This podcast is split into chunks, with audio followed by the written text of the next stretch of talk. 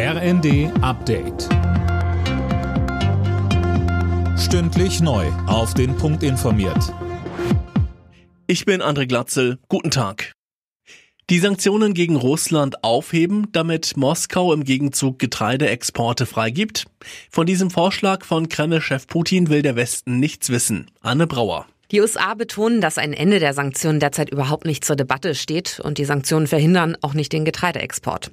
Aus London heißt es, Putin wolle die Welt in Geiselhaft nehmen, er nutze Hunger und Nahrungsmittelmangel als Waffe. Sowohl Russland als auch die Ukraine gehören zu den weltweit wichtigsten Getreideexporteuren. Wegen des Angriffskriegs ist der Export zusammengebrochen, was vor allem in ärmeren Ländern schlimme Folgen hat und Hungerkrisen verschärft.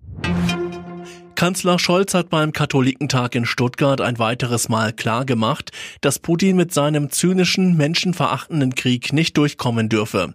Dieser Krieg richte sich nicht allein gegen die Ukraine, sondern auch gegen unsere Werte.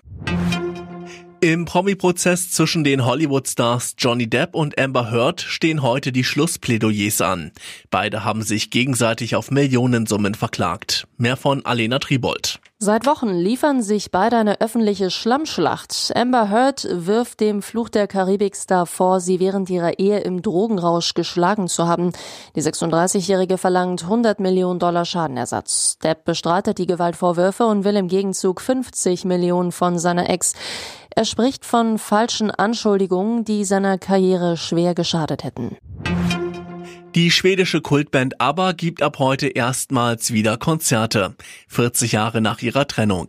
Die Auftritte finden allerdings in Form digitaler Hologramme statt. Für die Hightech-Konzertshow wurde in London eigens eine eigene Konzerthalle gebaut. Alle Nachrichten auf rnd.de